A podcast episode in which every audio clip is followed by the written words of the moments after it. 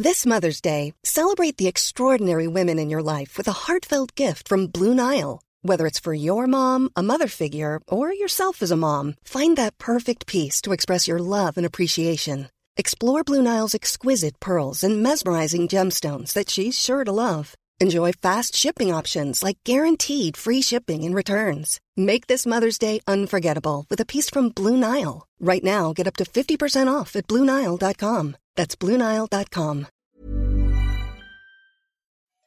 Quand je décide d'être journaliste à la télévision, je n'ai pas pour objectif d'être à l'antenne. Je veux faire des reportages, je veux explorer euh, les régions, le monde. Euh, euh, après, je comprends que si on veut avoir encore plus d'impact, il faut s'exposer et il faut être à l'antenne. Je me suis toujours mise dans des situations où je sortais de ma zone de confort, où je m'obligeais à me dépasser euh, pour euh, voilà donc peut-être passer à l'antenne, c'était être en paix avec euh, avec Bouboulita au lieu d'être triple foyer quand j'étais enfant et ado. Exécuté par qui? Fabrice Florent. Bonjour, bonsoir, bon après-midi à tous et bienvenue dans ce nouvel épisode d'Histoire de succès. Chaque jeudi à partir de 6h du matin, je retrace avec une ou un invité son parcours de vie qui l'a amené à son succès depuis la petite enfance jusqu'à aujourd'hui. Je suis Fabrice Florent. Dans la vie, je fais des podcasts d'interviews et de discussions et je crée des contenus. Si vous aimez ce podcast d'ailleurs, allez écouter la bande-annonce pour en découvrir plus sur moi et sur mes autres podcasts. N'oubliez pas de vous abonner sur votre appli de podcast préféré, de mettre un cool commentaire et 5 étoiles au podcast sur Apple Podcasts par exemple, et de partager cet épisode autour de vous s'il vous a plu. C'est le meilleur moyen de m'aider si vous aimez mon travail. Un grand merci à vous et bonne écoute. On est avec Elisabeth Chungi. Salut Elisabeth. Salut. Comment ça va? Ça va très bien. Merci de me recevoir dans ton salon. On est très bien. C'est quand même plus cosy qu'un bureau. Oh là là, oui, mais vraiment. Même si les bureaux chez Orange sont très beaux, on a un nouveau siège social qui est un bâtiment absolument magnifique. Est-ce qu'il y a un canapé comme ça dans ton bureau alors, il n'y a plus de canapé dans mon bureau parce que je n'ai plus de bureau. Ah. Euh, c'est un système euh, flex office maintenant. Mais euh, il y a des salles calmes où on peut faire des siestes et puis oui, quand même quelques canapés où se poser. Vive la sieste au bureau. C'est très bien que non mais alors moi quand j'étais patron, vraiment j'avais démocratisé la sieste au bureau euh, entre midi et deux ou même en plein après-midi quand tu veux quoi, tu vois, il vaut mieux faire 20 minutes de sieste que de que de piocher devant sa devant son écran pendant toute l'après-midi quoi. C'était ma, philosophie en tout cas. Euh, Elisabeth, merci beaucoup. Donc, tu as, euh, pour expliquer un petit peu, mais tu as un parcours euh, dans le journalisme et tu viens de, il y a un an là, de te reconvertir et tu es parti vers le monde de l'entreprise pour la première fois de ta carrière, puisque tu es la patronne du RSE d'Orange. C'est ça? Voilà, j'ai rejoint Orange il y a un an maintenant. Euh, je suis, euh, alors j'ai un titre euh, un peu à rallonge, directrice RSE, diversité, solidarité et présidente déléguée de la Fondation Orange. Bravo. Alors, pour faire plus court, je j'ai la chance et de de chapeauter le pôle responsabilité sociétale du groupe, c'est-à-dire que je suis à la fois je, je, je définis avec mon équipe et pilote les objectifs euh, du groupe en termes euh, d'engagement environnemental et en termes d'engagement sociétal. Euh, je m'occupe aussi de la diversité, c'est-à-dire la diversité et l'inclusion, c'est-à-dire comment s'assurer que chacune et chacun, quelle que soit son origine, son, âge, euh, ses orientations sexuelles, euh, ses, euh, son handicap, puisse s'épanouir professionnellement dans, dans cette maison, parce que c'est un vrai, c'est une vraie question de d'attractivité employeur aujourd'hui, euh, c'est très important de, de, renverser le paradigme parce que euh, parfois euh, certaines entreprises voient la question de la diversité comme une contrainte, il mmh. faut parce que sinon on va se faire taper sur les doigts, etc.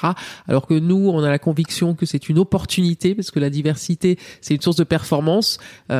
si tout le monde venait du même moule, aucune créativité et aucune intelligence euh, collective euh, surgirait de cela. Donc c'est une vraie conviction. On est au 21e siècle, quoi. Il faut que les entreprises s'adaptent. Oui, enfin certaines s'adaptent plus vite que d'autres. Hein. et Orange est plutôt dans le peloton de tête des mm. entreprises qui s'adaptent. C'est pas pour rien que j'ai choisi cette, boîte. Et, euh, et puis donc je me je dirige aussi la la Fondation Orange, qui est euh, qui est donc la la partie philanthropique de, de l'activité du groupe, mais mais qui est très en lien avec avec notre cœur de métier aussi, puisqu'on agit notamment pour l'inclusion numérique solidaire. Donc on aura peut-être l'occasion d'y revenir. On va en parler, oui.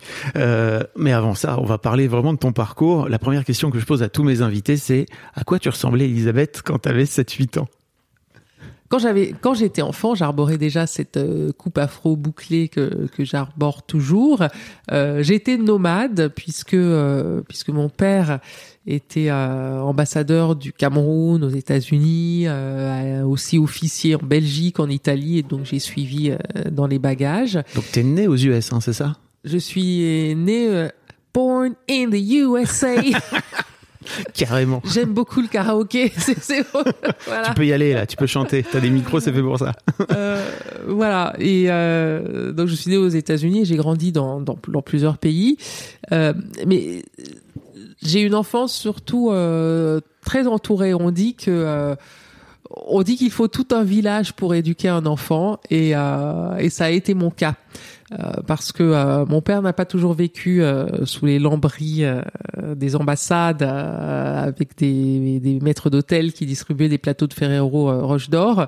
mon père est né dans les années 30 dans un village du Cameroun, donc à l'époque qui était un, un, État sous tutelle de, des, des, de la Société des Nations.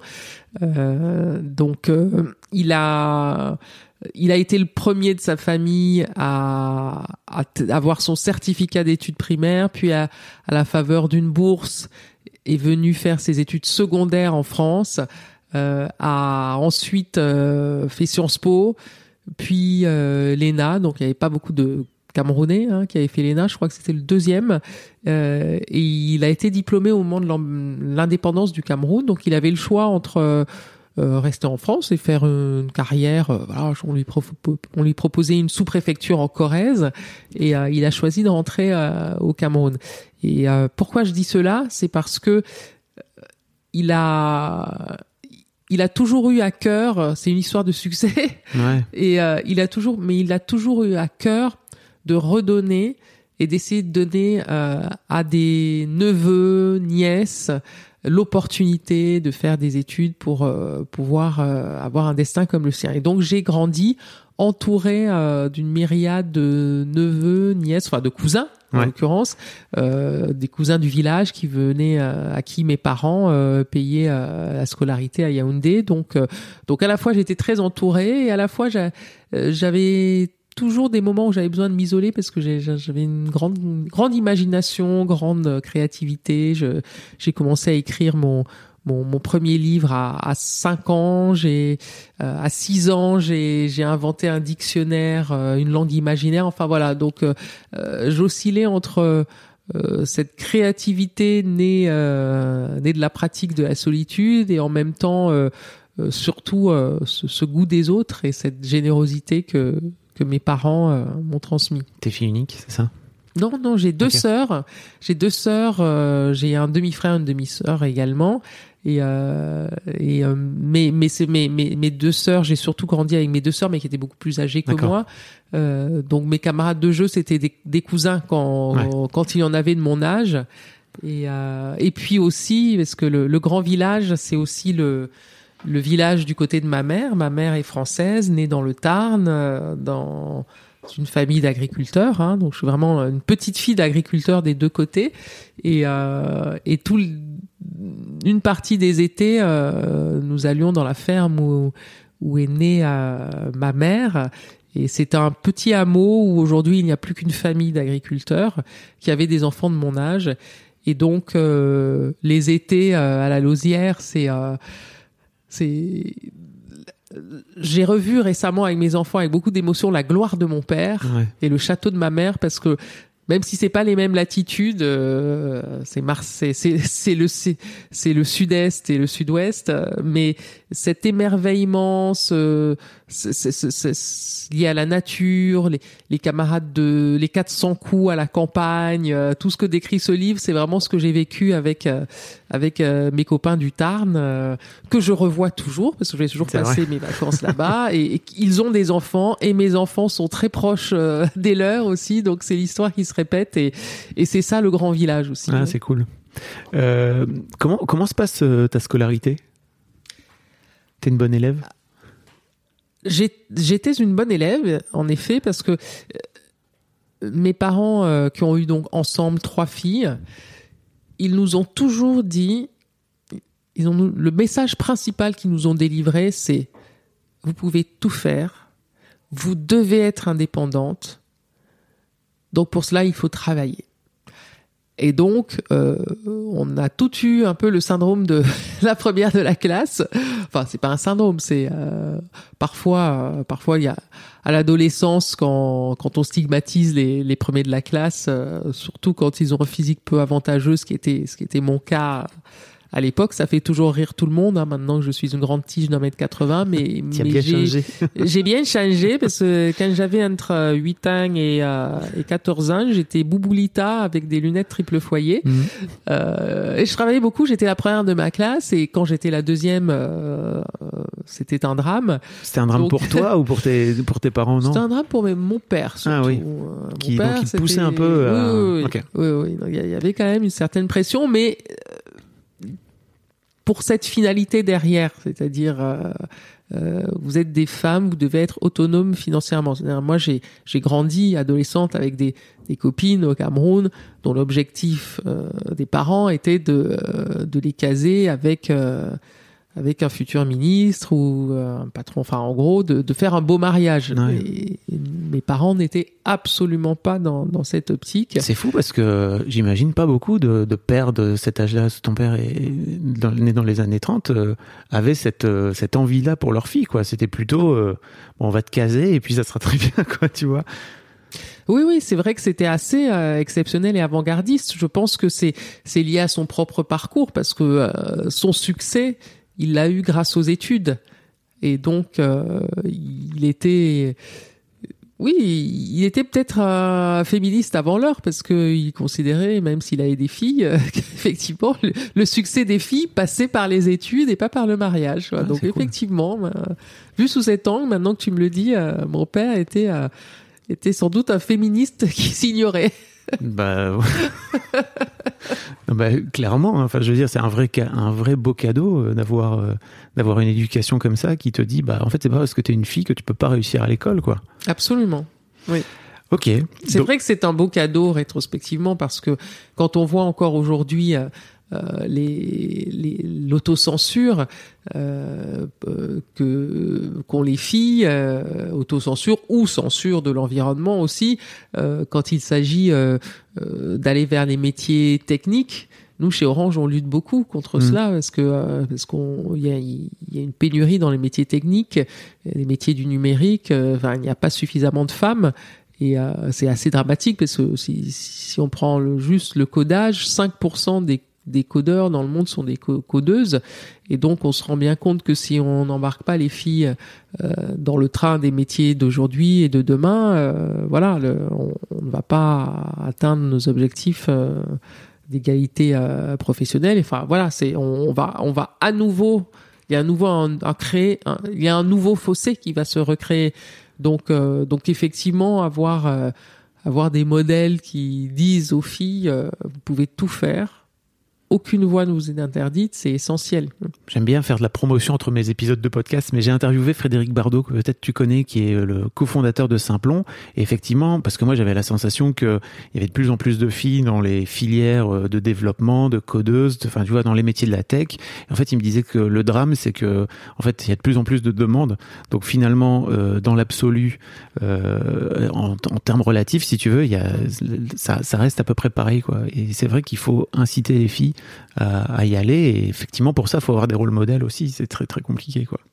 Oui, oui, c'est ce qu'on essaie de faire euh, chez Orange. On, est, euh, on soutient la- l'association euh, Capital Filles, et dont je suis désormais la, présidente.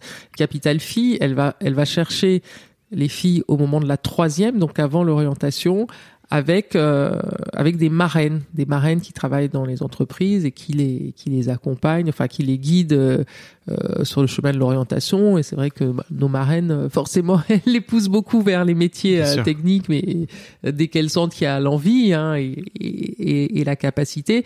Et mais c'est un travail de longue haleine. On a, c'est pour ça qu'on a euh, on a lancé euh, l'année dernière, juste après euh, mon arrivée, le programme Hello Woman, qui vise vraiment à, à, à augmenter le nombre de femmes dans la tech avec avec quatre volets. Euh, il y a la sensibilisation, donc euh, au niveau collège, euh, euh, lycée. Euh, il y a euh, le sourcing, le recrutement. Il y a la reconversion, c'est un point important, et la fidélisation. Et euh, c'est aussi pour ça qu'on a lancé notre propre CFA euh, pour les métiers de la data, data analyst, euh, IA, etc. Alors, CFA, Et, c'est les centres de formation, c'est ça? Oui, centre Ok. de formation euh, apprenti. Ok. Et, euh, et là, on est, on est très content parce que là, c'est la deuxième promotion et on est, on arrive à 40% de filles. Et, et ça, c'est, une vraie victoire parce que, parce que derrière, euh, elles trouvent, euh, des jobs. de- en- des jobs tout de suite puisque, puisque ce sont des, des métiers pénuriques. quoi. Donc, il y a Ah ouais. des, des besoins de, de talent. Les employeurs cherchent en plus Oui. plus spécifiquement des. Alors, ils n'ont pas le droit, le droit de le dire parce que vis-à-vis des, des lois, tu n'as pas le droit de dire que tu cherches des développeuses, euh, mais ils cherchent plutôt effectivement des métiers, enfin des, des profils euh, féminins pour. donc, les, les jeunes femmes qui nous écoutaient, n'hésitez pas à, à aller creuser un petit peu. Il y a plein de métiers en plus, des nouveaux métiers qui s'inventent. C'est, vraiment très bien. Euh, pour revenir à ton parcours, tu, décides de, te, de t'orienter euh, vers, euh, vers le journalisme. Qu'est-ce qui fait à un moment donné que tu te dis, tiens, en fait, c'est, un truc qui m'intéresse? Alors il y a deux éléments. La, curiosité tous azimuts, euh, née sans doute de cette enfance nomade, de ce, de cette vie, née aussi de mon métissage et de de la plongée dans deux cultures euh, qui me donne envie euh, d'élargir à d'autres cultures. Enfin, une curiosité insatiable euh, alliée à, à une envie d'avoir de l'impact. Et, et le déclic pour la télévision en particulier. Oui, parce euh, que tu vas dans la télé, enfin tu vas vers oui. la télé directement. Hein. T'es pas, t'as t'as pas cherché trop ton chemin, j'ai l'impression. je n'ai pas cherché trop mon chemin, alors pour plusieurs raisons. Euh, D'abord, euh, à l'école de journalisme, donc on, c'est- on a le choix entre, enfin voilà, on nous forme à la presse écrite, euh, les dépêches AFP, euh, la radio et la télé. La radio, première séance, je tombe sur un prof euh, castrateur euh, d'une grande station euh, nationale. J'ouvre la bouche, il me dit euh, ah vous n'avez vraiment pas une voix de radio. Oh là là, c'est terrible. J'ai, pourtant animé des, émissions de radio par la suite sur France Culture. Ça a été un joli pied de nez à, à cet horrible euh, mâle castrateur. Ouais. Euh, donc voilà, donc j'ai mis de côté la radio en me disant voilà, puisque c'est pas mon truc, de toute façon j'ai envie de faire de la télé. Euh, la presse écrite, comme je, je savais que je savais écrire, euh, je considérais que l'écriture c'était comme le vélo, euh, ça, ça s'oubliait pas. Et, pourquoi la télé? Parce que j'a- j'avais eu le déclic au Cameroun quand j'avais quitté le Cameroun à l'âge de 12 ans pour suivre mon père, 10 ans pardon, pour suivre mes parents en Belgique. La télé n'existait pas et je reviens à l'âge de 15 ans et c'est le tout début de la télé. Et à l'époque, il n'y avait qu'une seule chaîne qui diffusait plein de, programmes pédagogiques, éducatifs, et euh, les postes de télévision coûtaient excessivement cher. Donc il y avait, il y avait une, euh, une pratique communautaire de la télévision. Les gens se retrouvaient dans le bar du coin ou chez un voisin qui avait la télé. Et, et c'était une fenêtre sur le monde qui s'ouvrait. Internet n'existait pas à l'époque. Bien sûr. Et, euh, et là, je me suis dit, waouh, il y a des messages à faire passer. C'est un, un, un instrument puissant pour faire passer des messages euh, et faire bouger les lignes sur, euh, sur, sur des sujets euh, d'importance. T'avais quel âge? J'avais 15 ans. Ok. Donc, euh, donc voilà, ça a été euh, la télé euh, assez naturellement. Ok. Il y avait. Comment tu vis aussi le fait de. Comment tu vis le fait aussi de te mettre en image? Parce que ça, c'est un vrai truc aussi qui est, qui est spécifique à la télé, pour le coup, dans, dans les médias. Euh, où tu racontais notamment ton rapport à l'image quand tu étais plus, quand étais plus petite, etc. Est-ce que ça a été un, un- un vrai chemin pour toi, compliqué? Oui, ça a été un chemin compliqué parce que quand je décide d'être journaliste à la télévision, je, je n'ai pas pour objectif d'être à l'antenne. Je veux faire des reportages, je veux explorer euh, les régions, le monde. euh, euh, après, je comprends que si on veut avoir encore plus d'impact, il faut s'exposer et il faut être à l'antenne. Il y a peut-être aussi en moi une petite musique. Je me suis toujours mise dans des situations où je sortais de ma zone de confort, où je, m'obligeais à me dépasser euh, pour euh, voilà. Donc peut-être passer à l'antenne, c'était euh, c'était être en paix avec euh, avec Bouboulita au lieu d'être triple Ouais. foyer euh, quand j'étais enfant et ado. Pe- Peut-être une manière de dire euh, ben voilà, je suis sortie de la chrysalide se transforme en papillon. Un moyen aussi, ce jeu. Au fond, ça fait toujours rire tout le monde, hein. Euh, mais euh, au fond, je suis une grande timide. Donc, il y a toujours, il y a quand même toujours chez moi, mon moteur, c'est euh, Ça c'est le grande- dépassement de soi. Ça Euh, se sent que t'es une grande timide en plus. voilà, mais tu vois, toi, tu l'as perçu tout de suite. Et euh, donc voilà, il y, a toujours chez moi, je- oui, je pense que mon moteur, c'est vraiment se dépasser, sortir de sa zone de confort, euh, euh, refuser l'assignation à, à résidence. euh, voilà, aller et finalement, alors en disant ça, je me dis qu'on ça ramène à, l'étymologie du succès. Comme j'ai vécu en Italie, je parle, enfin l'italien est ma deuxième langue en, réalité, presque plus que l'anglais, et donc forcément, euh, voilà, je me suis intéressé au latin et, le mot succès, il vient donc de succedere en, donc en italien et donc euh, en, latin et, et succedere euh, c'est aller de l'avant. C'est quelle est l'étape d'après Et en fait, J'avais jamais été chercher l'étymologie de succès, tu vois. Tu me prends bah, écoute, Merci. c'est cadeau. Après 90 épisodes, ok. Donc le succès, ça veut pas dire la réussite. Mhm. L'étymologie, c'est vraiment euh, quelque chose qui advient après. Succedere en italien, euh, il arrive que euh, succede. Donc c'est aller de l'avant, c'est la- ce qui arrive Mom deserves the best, and there's no better place to shop for Mother's Day than Whole Foods Market. They're your destination for unbeatable savings, from premium gifts to show-stopping flowers and irresistible desserts. Start by saving 33% with Prime on all body care and candles. Then get a 15-stem bunch of tulips for just $9.99 each with Prime. Round out Mom's menu with festive rosé, irresistible berry chantilly cake, and more special treats. Come celebrate Mother's Day at Whole Foods Market. Après. Ok. Écoute, merci pour ça. tu rentres aussi euh, assez rapidement au service public. C'était, une volonté de ta part de te, de te retrouver sur le, sur le service public en France? Ou c- com- com- comment ça s'est passé? Alors, j'ai fait à peu près toutes les chaînes du paysage euh, audiovisuel français à Herzien, puis après à TNT. Euh, j'ai commencé à TF1 d'ailleurs en tant que reporter. Euh, le service public assez naturellement parce que euh, parce que je trouvais qu'il y avait il y avait plus de il y avait un contenu plus qualitatif, c'est-à-dire que le service public il y avait la promesse euh, d'émissions culturelles, de, débats de société où on privilégiait le fond et pas et pas le sensationnel. euh, euh, après, voilà, le- l'ensemble du paysage audiovisuel français a peu à peu glissé vers le sensationnel plus que le fond, même si quand même, voilà, pour moi, le service public reste euh, garant d'un certain sérieux dans dans le contenu. Enfin, quand je dis sérieux, ça, ça, ça me renvoie à, à ces années où on me trouvait trop sérieuse, justement, alors que je suis pas une fille. euh, enfin, voilà, je, je peux aussi être quelqu'un de très. non mais, Mais ça m'intéresse, Je dis ça, ça. parce que je- c'est euh, sérieux en télévision, c'était comme une presque comme une, euh, c'était un défaut. hein. Il fallait euh, pour aller chercher le chaland, il fallait plutôt être superficiel, plutôt sortir des blagues à deux balles, euh, plutôt. euh, Alors que le sérieux pour moi, il vient de mon métier. Moi, je suis journaliste, je suis pas animateur, je suis pas animatrice.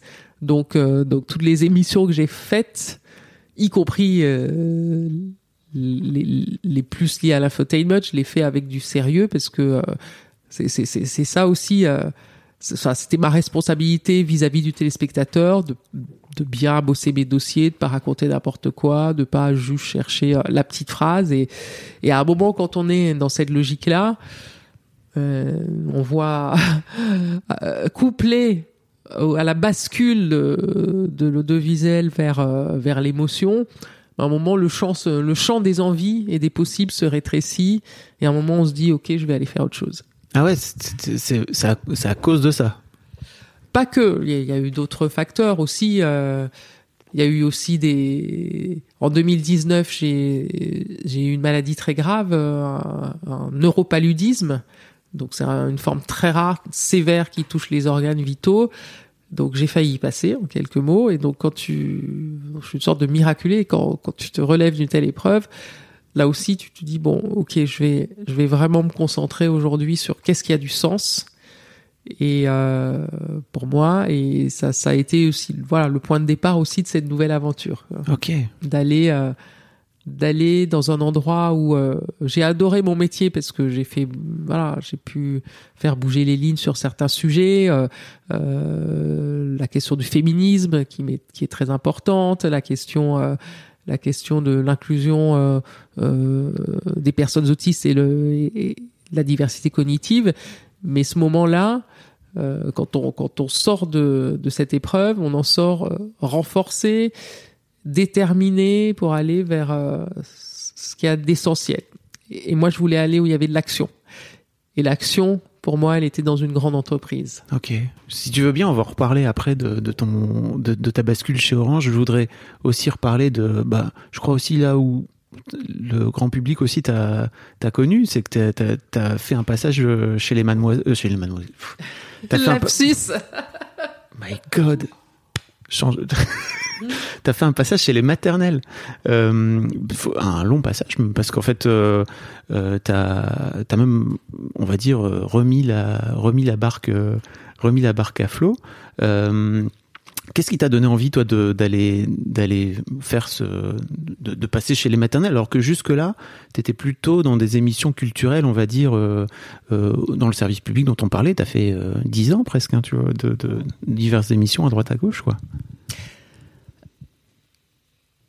Alors, ce qui m'a amené vers les maternelles, il y avait... euh, je m'étais fixé un objectif.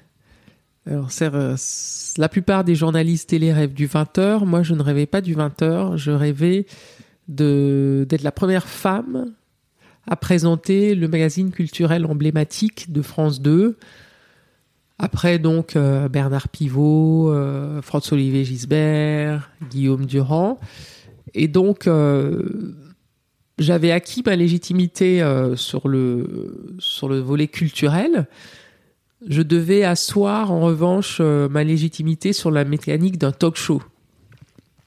Et, euh, et à ce moment-là, il y a une conjonction astrale. Je dis cela parce que la vie professionnelle, ce sont des conjonctions astrales. Mon arrivée chez Orange aussi, c'est une conjonction astrale. Alors, euh, ce n'est pas que le fruit du hasard, c'est le moment où on tout le travail qu'on a accompli précédemment, toute la toile qu'on a tissée, voilà, tous les éléments convergent et qu'on la- font en sorte qu'on est la bonne personne au bon moment. Euh, et donc là, la conjonction astrale, c'est que c'est que je, je venais d'avoir mon premier enfant parce qu'il fallait être parent pour présenter cette émission et Ah, je savais pas. Ça, Oui, ça faisait partie de. Ok. oui, parce que on- il fallait qu'on soit vraiment en empathie avec euh, avec les les personnes qu'on recevait et puis puis voilà. Enfin, je pense qu'autant euh,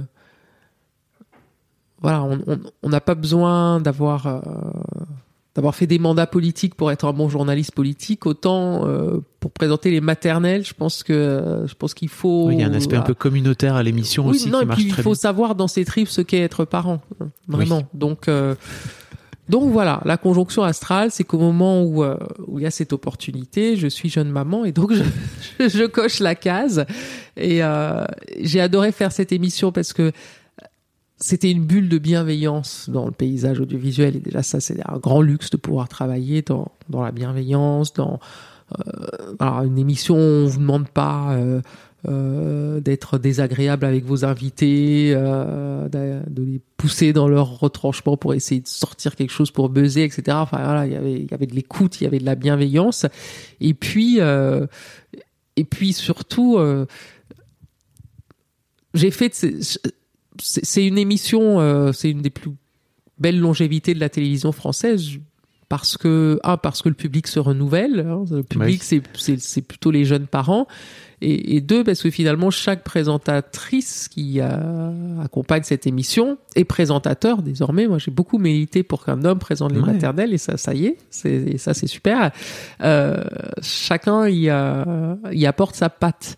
Et, et moi, arrivant avec mon profil de journaliste, contrairement aux animatrices qui m'avaient précédé, j'ai vraiment vu dans cette émission un observatoire euh, de la société, de la condition féminine, euh, et, euh, et voilà, c'est l'émission où, enfin, couplée à mon expérience de mère, où, où j'ai pris conscience de finalement de de la difficulté d'être euh, d'être femme, mère, euh, salariée, enfin voilà, de tout concilier.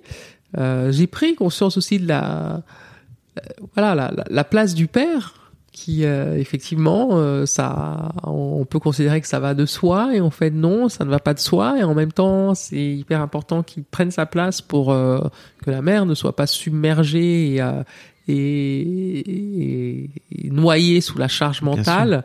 donc euh, ça oui ça a été vraiment euh, une très belle expérience audiovisuelle Ok. Euh, bah, mer- merci, mer- merci de partager ça. On peut. Et pour compléter, c'est vraiment euh, à ce moment-là que s'est cristallisé euh, ma fibre. euh, c'est vraiment à ce moment-là que s'est cristallisé mon engagement féministe. Ok. Grâce à grâce à, à l'émission, à tout ce que tu as pu, ça, ça devient d'où exactement? C'est les, gens que tu as pu rencontrer, c'est ça? Oui, alors déjà ma propre expérience à ce moment-là de jeune mère euh, engagée dans une voilà dans une carrière quand même exigeante parce que même si euh, les maternelles c'était bienveillant, il y avait quand même euh, la logique de l'audience, enfin tout les, les, les, les guerres d'ego, enfin tout la pression, la pression euh, inhérente au monde de la télévision. Euh, et puis surtout, c'est les personnes que j'ai pu rencontrer, c'est voilà, je, je me souviens d'émissions sur le sur le handicap, euh, avoir un enfant handicapé, où les témoins c'était que des mères, parce que parce que souvent les pères se, se barrent, c'est une réalité. La proportion de familles mono- monoparentales euh, quand l'enfant est handicapé est phénoménale.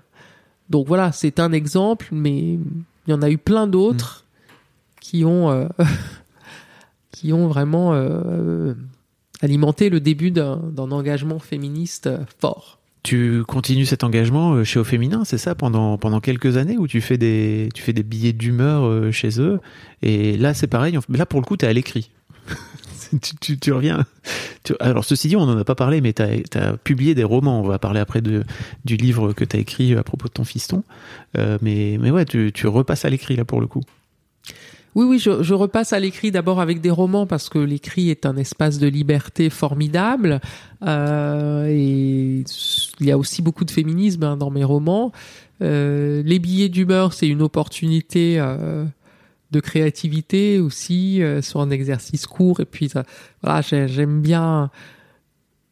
j'ai- toujours un, comme je suis un peu électron libre, j'ai toujours j'observe toujours le monde et la société qui m'entoure euh, avec euh, avec l'œil euh, des lettres persanes ou ou du saturnien dans Micromégas. J'aime bien prendre un peu de recul, observer la société, ses travers et effectivement euh, euh, là, j'ai fait un focus sur sur les travers liés à, aux inégalités entre les femmes et les hommes, mais, euh, mais je, je, je, je garde toujours cette capacité de d'observation, euh, de faire un pas de recul, observer, euh, dire les choses et euh, les dénoncer. voilà, ça c'était dans quand j'étais journaliste. Maintenant, j'ai la chance de pouvoir agir, Ouais. On, va dans l'action. on va y venir, mais juste avant ça, parlons de, de, de ce roman que tu as sorti à propos de, de ton expérience de maman, de, de ton premier fils qui s'appelle Alexandre, qui a 9 ans à l'époque, c'est ça Euh, Et où tu racontes la bataille que tu as dû mener euh, pour le faire euh, diagnostiquer autiste Asperger. C'est ça? Effectivement, c'est un, un nouvel engagement qui est né parce que et qui aujourd'hui guide toutes les actions que je peux faire dans le cadre de mes missions liées à la diversité au sein du groupe Orange. C'est c'est-à-dire que j'ai vraiment été confronté à une société qui, parce que mon enfant ne rentrait pas dans, dans une norme, voulait le laisser au bord de la route.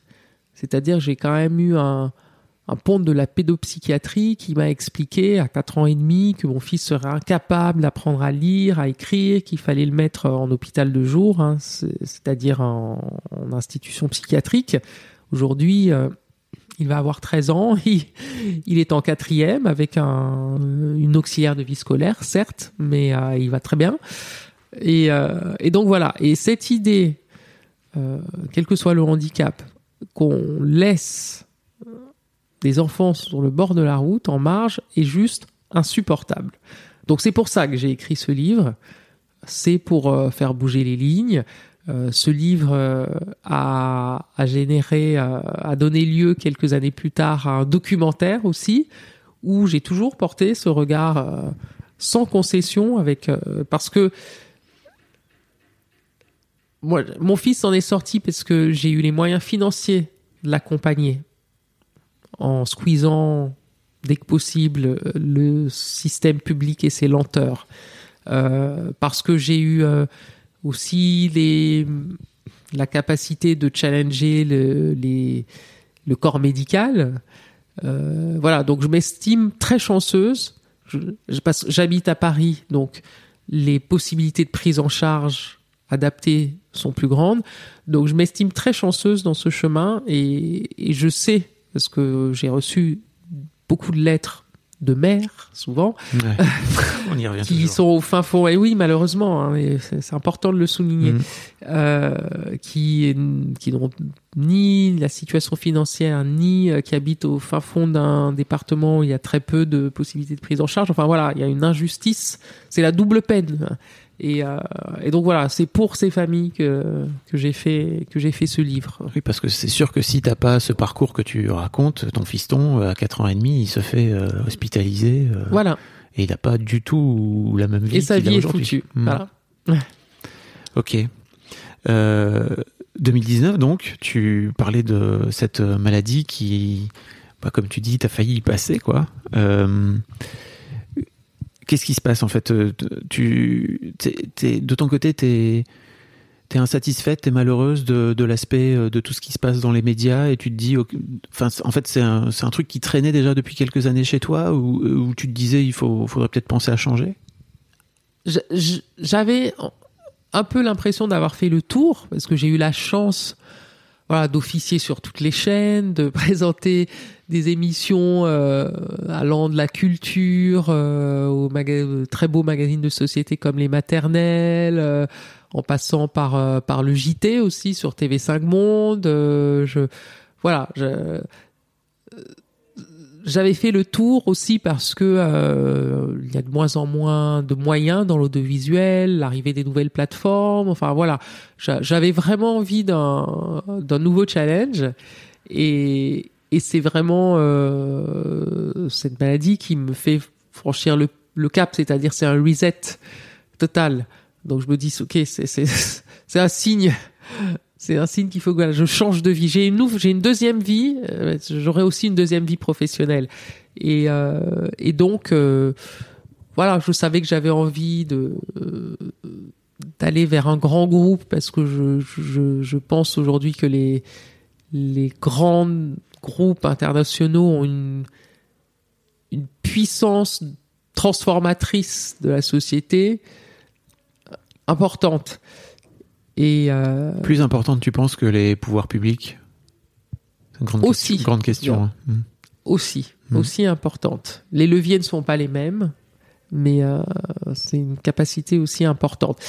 Et donc, euh, je fais, euh, je fais un travail. Hein, je, j'ai pris un coach euh, pour identifier euh, quels étaient. Parce que on sort du métier des, du journalisme, on peut se dire, voilà, ça- alors j'ai un peu fait un métier de saltimbanque. euh, Est-ce que ça a collé avec une entreprise? Et la réponse était oui, parce que on, on néglige trop les, les soft skills. Mm. et, euh, et justement à force de, de raisonner on est on est quand même dans, dans un pays qui cloisonne beaucoup.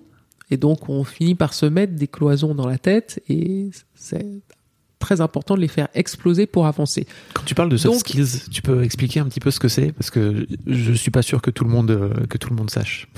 les soft skills c'est euh, c'est tout qui toutes les compétences qu'on a qui ne s'acquièrent pas euh, dans des grandes écoles ou en tout cas dans des formations euh, académiques. C'est euh, et je vais vous donner un exemple. C'est bon les soft skills déjà c'est le relationnel, c'est très important. Et ça, voilà, ça s'apprend pas à l'école. Hein. On, l'a, Et puis ça s'apprend. par son expérience. Et puis ça, et puis ça fil de éventuellement mais c'est aussi euh, la capacité à aller chercher ses points de force et voir comment on, on peut les transposer euh, dans d'autres univers professionnels. Et par exemple, euh, quand je suis arrivé chez Orange, je, je me suis demandé à un moment en quoi. Alors, je, je- je savais que le, le fil rouge c'était c'était l'engagement et que qu'on savait que je porterais avec sincérité et avec des preuves les engagements sociétaux du groupe. Mais après, je, me- posais la question, mais en quoi mon expérience de journalisme va me servir finalement dans cette euh, nouvelle aventure professionnelle? Et puis, ça a été assez évident. Euh, je suis arrivée euh, en étant pas, toujours experte euh, des, sujets. Hein. Voilà, je connaissais pas le milieu des des telcos. euh, voilà, au début, euh, le RAN sharing, la virtualisation des réseaux, enfin tout- tout- toute série de Ouais, c'est un de, métier de très sujets qu'on qu'on traite au quotidien euh, euh, m'étaient complètement étrangers. Euh, mais euh, à défaut de devenir experte, j'ai très vite. Alors j'ai réussi à, enfin je me suis beaucoup documenté, je, je suis monté à- en compétences vite. Et euh, pourquoi?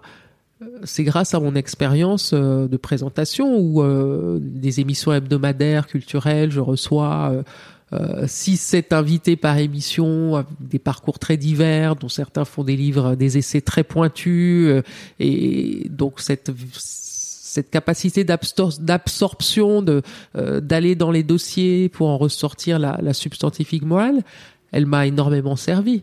Euh, au sein, de- elle me sert au quotidien euh, chez Orange. Euh, présenter une émission de télé, c'est du management transversal parce que tu n'es pas responsable hiérarchique de toutes les personnes qui font l'émission, mais si tu n'embarques pas toutes les composantes, euh, les équipes techniques, euh, ceux qui font les sujets, les euh, etc. Tu restes tout seul. Tu restes tout seul, ton émission marche pas. Et donc moi, mon, rôle en tant que directrice de la responsabilité sociétale, c'est vraiment euh, m'assurer que toutes les entités du groupe euh, euh, tiennent la trajectoire de leurs, objectifs environnementaux et sociétaux, de pouvoir les accompagner s'il y a des difficultés, etc. Ce sont des personnes avec qui je n'ai pas de lien hiérarchique, Mais qu'il faut quand même que tu mais- amènes mais que dans tes missions. et je, voilà, et je me rends compte que mon expérience euh, à la télévision m'est utile pour ce type de management. plein de soft skills donc que tu n'avais pas forcément identifié au premier abord, en tout cas, qui pourraient te, qui pourraient te servir dans le monde de l'entreprise. Ok. Qu'est-ce qui fait que comment tu rencontres euh, Stéphane Richard euh, qui t'amène, j'imagine, à te, à te proposer le poste? Donc c'était il y a un peu plus d'un an, c'est ça, en juin dernier, juin 2020 c'est une conjonction astrale et, et, puis encore et puis et en même temps c'est euh, la vie est un roman et dans dans un roman il y a des adjuvants et des opposants. Là en l'occurrence il y a des adjuvants. Euh, voilà, je, je, je, discute avec une amie de l'école de journalisme, donc de longue date, de mes envies de reconversion. On brainstorm un peu. Euh, elle me dit ah il faudrait que tu rencontres une amie, euh, elle va te donner des idées, et cette amie, euh, quand je la rencontre euh, et que là le, projet se cristallise, je je dis que je souhaite rentrer dans le groupe Orange, et en plus j'ai eu l'info par un autre cercle amical du départ de ma prédécesseuse. Donc donc voilà, je cette amie d'amis que je ne connais ni d'Ève ni d'Adam, je lui dis cela, elle trouve que c'est une très bonne idée. il se trouve qu'elle connaît Stéphane Richard. Euh, et, voilà. Et je rencontre Stéphane Richard et ça se fait comme ça. Comme quoi, il faut dire aussi que tu es en train de chercher. Enfin, je crois que c'est voilà. hyper non, mais c'est ça parce que quand je le là, je le dis en résumé euh, et donc pas que ça ça semble facile. C'est vraiment le fruit. Euh, la conjonction astrale, elle naît, elle naît du travail, elle naît, elle naît des engagements, elle naît là en l'occurrence euh, si euh, bon, cette amie de l'école de journalisme, elle aurait peut-être pas eu envie de m'aider si euh, si on n'avait pas gardé contact. si c'est la première chose, le cultiver son réseau, mais mais son réseau, celui qu'on qu'on a déjà, son, le premier réseau, c'est le réseau amical. Mmh. Et euh, donc, euh, et ça s'entretient l'amitié. On l'oublie souvent dans nos dans nos dans nos vies, mais dans nos parcours professionnels et la vie à 100 à l'heure. Mais mais c'est la base. C'est c'est le grand village. Hein. Euh, ensuite, c'est euh, je pense que c'est ce sont aussi mes engagements. Quand quand on va voir euh, un interlocuteur qu'on ne connaît pas.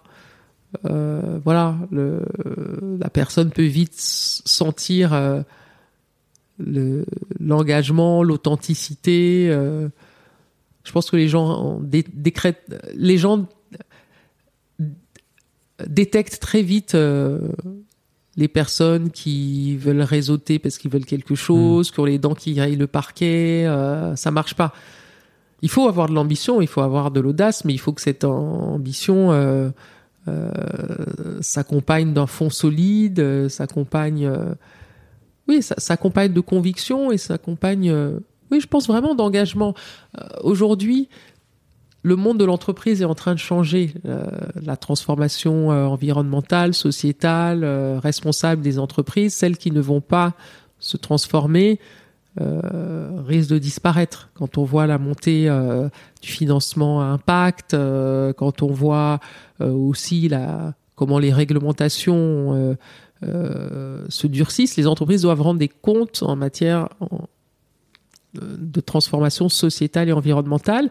Et je pense qu'à un moment, euh, ceux qui piloteront ces entreprises-là devront profondément être portés par, euh, par ces engagements. Sinon, c'est la porte ouverte au green and social washing et ça marchera pas.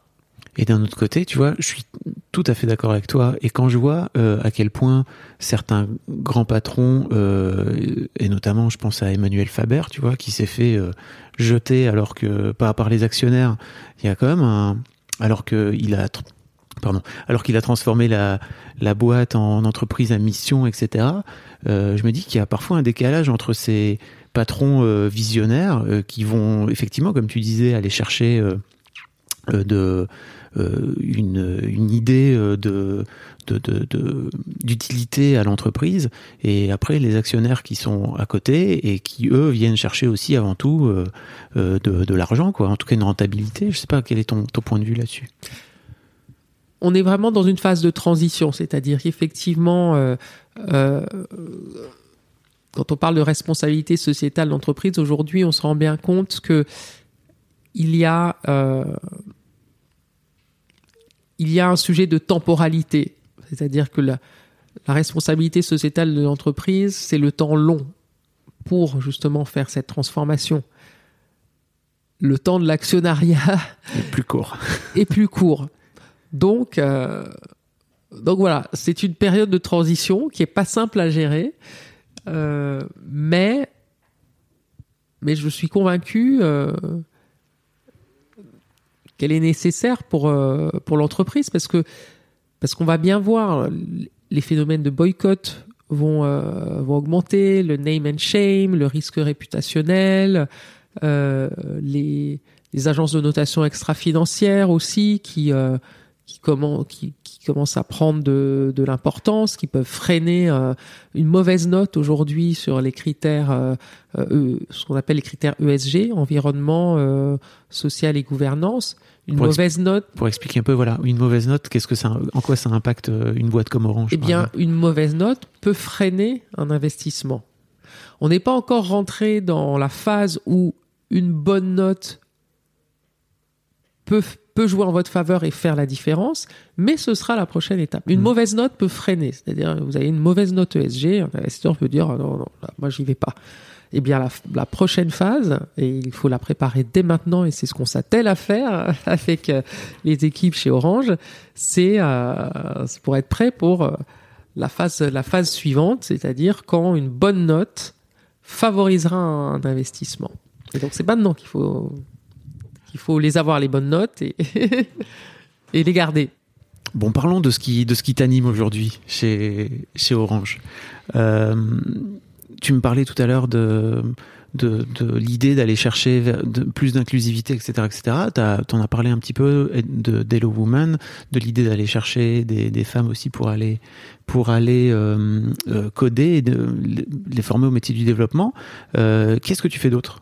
C'est quoi les grands projets que tu as lancés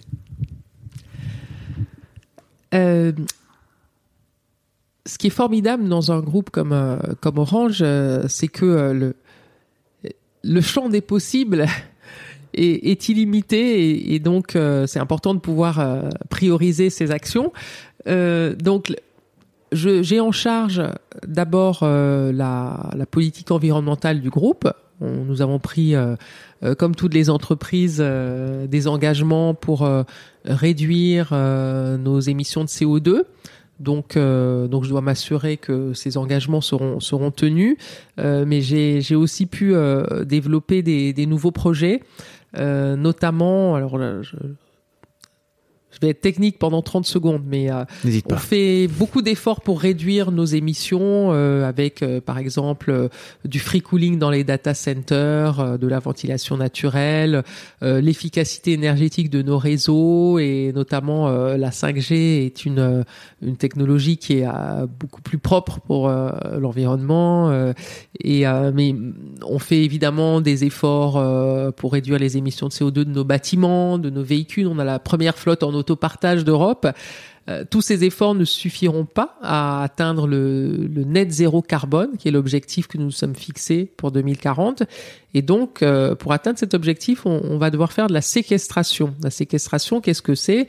C'est euh, voilà, c'est c'est investir dans du, du de- des milieux naturels, des palétuviers, des mangroves, des forêts, qui vont euh, qui vont venir euh, fournir de l'additionnalité, c'est-à-dire qu'ils vont capter les émissions euh, de CO2 résiduelles euh, qu'on ne qu'on ne peut pas réduire.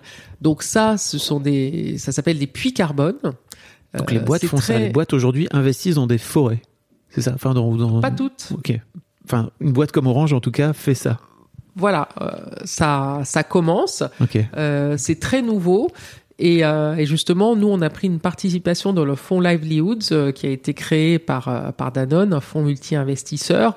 Et, euh, et l'idée, ce qui est intéressant dans cette stratégie de puits carbone, c'est que une forêt, c'est tout un écosystème derrière et c'est aussi il y a aussi un volet sociétal intéressant parce que quand on quand on plante une forêt pour faire de l'agroforesterie eh bien, ce sont les villageois, euh, les communautés locales qui bénéficient Mm. euh, de cela. Donc tout ça, c'est du temps long, euh, mais euh, mais j'aime beaucoup cette articulation entre euh, voilà nos objectifs de réduction de CO2, euh, la préservation de la biodiversité et euh, l'autonomisation euh, des communautés autour. Donc euh, donc ça, je suis, je suis contente d'avoir pu lancer euh, euh, cette dynamique au sein du groupe. Euh, un projet, un nouveau projet que j'ai pu lancer rapidement aussi et avec un, je suis très heureuse d'avoir pu mobiliser des équipes dans des entités très différentes. C'est le c'est le programme Neuroteam. Euh, Qu'est-ce que le programme Neuroteam Alors, euh, je suis en charge de la Fondation Orange qui a 30 ans euh, d'expertise dans le mécénat lié à l'autisme. Je suis également en charge de la diversité et de l'inclusion. Et, on se rend compte que dans le groupe, on a, une activité de cyberdéfense en pleine croissance, notamment, et on est en pénurie sur ces métiers-là. Or, on sait que certaines personnes autistes ont des compétences hors normes dans ces domaines. Donc, mon idée a été de capitaliser sur euh, l'expertise, la connaissance de l'écosystème, le sourcing de, jeunes euh, étudiants autistes et, de, pour, pouvoir euh, faire un programme de recrutement de personnes atypiques, donc avec une diversité cognitive. Et voilà, j'ai pu lancer ce programme euh, au bout de six mois Ouais, pas avec mal. une belle euh, voilà oui oui parce qu'on me disait tu sais chez Orange parfois les choses euh, tout, tout- ça peut être très lent tu viens de la télé où tout va très vite donc et en fait non j'ai réussi à lancer ce programme en, en avril là avec un plan d'action de recrutement sur trois ans donc Comme quoi, il est possible de, Oui. de venir dans des grands groupes comme ça et de les faire bouger rapidement sur leurs bases qui sont quand même des grosses fondations, quoi. Il faut arriver à mobiliser euh, autour de projets fédérateurs euh, et les ambassadeurs, euh, les meilleurs ambassadeurs de la responsabilité sociétale dans le groupe, ce sont euh, ce sont les salariés. Mm. Et euh, ce programme, si j'ai pu le lancer aussi vite, euh, c'est grâce à une communauté de salariés euh, qui s'appellent les, se sont baptisés les atypiques Ok. qui ont euh, et, et en fait voilà c'est la responsabilité sociétale d'entreprise euh, pour que ça fonctionne il faut vraiment pouvoir s'appuyer euh, Sur les gens à l'intérieur. sur les gens à l'intérieur parce que parce qu'on se rend compte que tous les collaborateurs c'est aussi pour ça que j'ai eu envie de rejoindre Orange pour la responsabilité sociétale je pense que de plus en plus de collaborateurs ont envie de donner du sens à ce qu'ils font au quotidien de leur entreprise Mm. et donc la RSE leur donne cette formidable opportunité. Ah, c'est cool. Quoi d'autre? Quoi d'autre Euh, Donc la question euh, de la féminisation des métiers euh, techniques, c'est vraiment très important. Donc c'est pour ça que qu'on a lancé ce programme Hello Woman en France et puis dans dans les autres géographies. Ce qui est formidable dans un groupe comme Orange aussi, qui est présent dans 27 pays, c'est que on peut aller chercher les bonnes pratiques dans d'autres pays et les voilà et les transporter en tenant compte évidemment des spécificités locales. Et donc il y a un très beau programme qui a été initié euh, en Tunisie, les Orange Digital Center. Un Orange Digital Center, qu'est-ce que c'est? C'est un lieu unique où on trouve une école de code pour les plus jeunes, des formations euh, certifiantes pour euh, et, et directement euh, qui propulsent les jeunes sur le marché de l'emploi directement, un accélérateur de euh, start-up, et, enfin un incubateur, et puis pour les plus prometteuses, on peut aussi euh, euh, investir grâce à Orange Venture Africa, qui est notre euh, euh, notre entité de, de capital euh, investissement. Et euh, les Orange Digital, le premier est né en Tunisie et ça a été une telle réussite qu'on a décidé de le dupliquer dans tous les pays où Orange est présent. Juste pour vous donner un exemple, l'Orange Digital Center, juste pour te donner un exemple, Là, je parle à, à tous Oui, les auditeurs. Là, je suis à fond.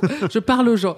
Euh, pour donner un exemple, l'Orange Digital Center de Dakar, un an après son euh, son ouverture, a généré 1100 emplois directs ou induits et 12 millions d'euros de création de valeur. Donc concrètement, ça veut dire que euh, les jeunes qui sont formés dans les Orange Digital Center trouvent un emploi à la sortie parce qu'on on les construit, on construit les formations euh, en lien avec les besoins des entreprises locales.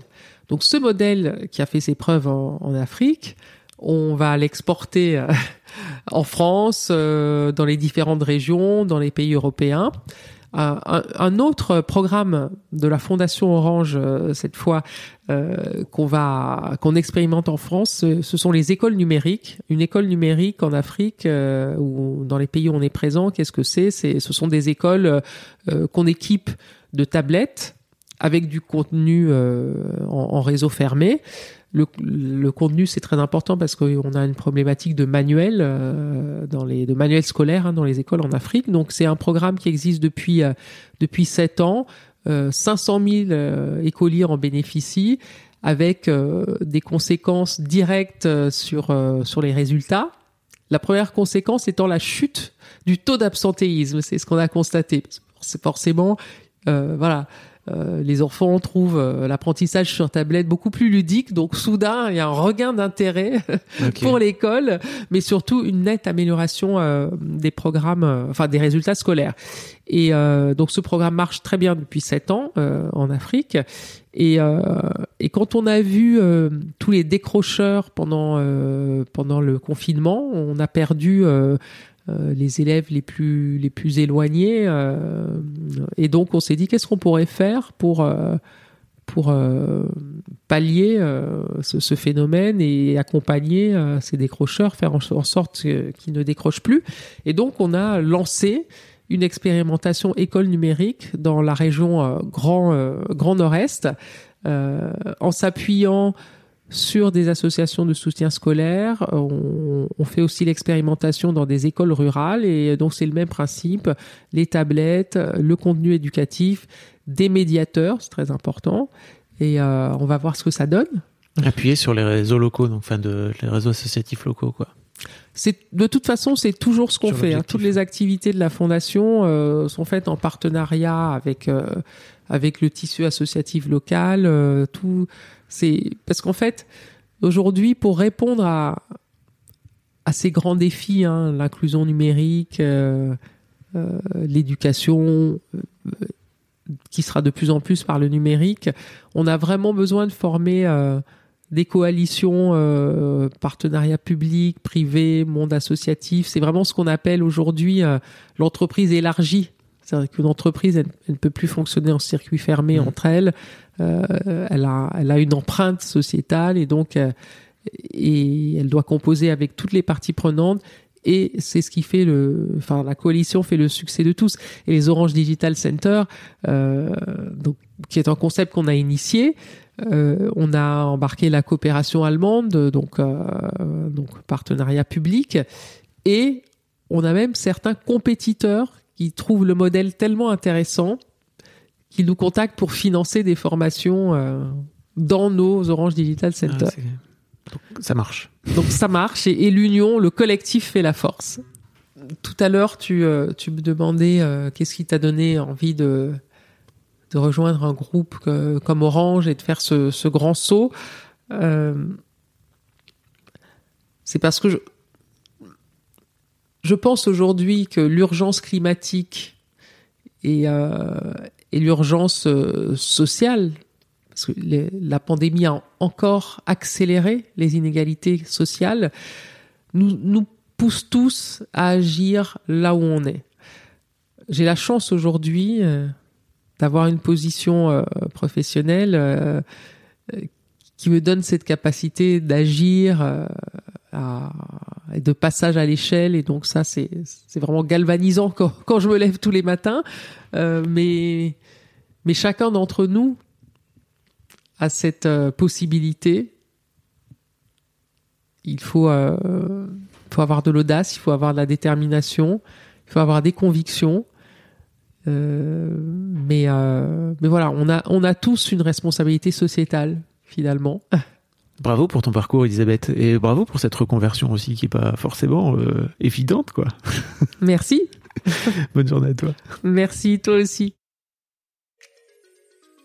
Merci beaucoup pour votre écoute. Avant de nous quitter, si vous avez aimé ce podcast et cet épisode, merci de lui mettre un commentaire sur Apple Podcast et 5 étoiles de préférence. C'est le meilleur moyen de le faire connaître. Vous pouvez faire comme Macha Chose qui a écrit comme toujours avec les podcasts de Fab Florent, on a l'impression d'être une petite souris. Les invités sont intéressants, tout comme leur parcours de vie.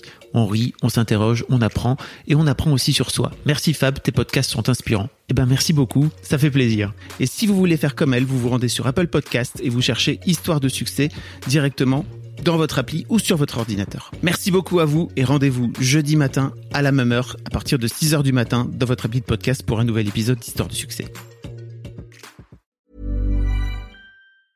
A lot can happen in the next three years. Like a chatbot may be your new best friend.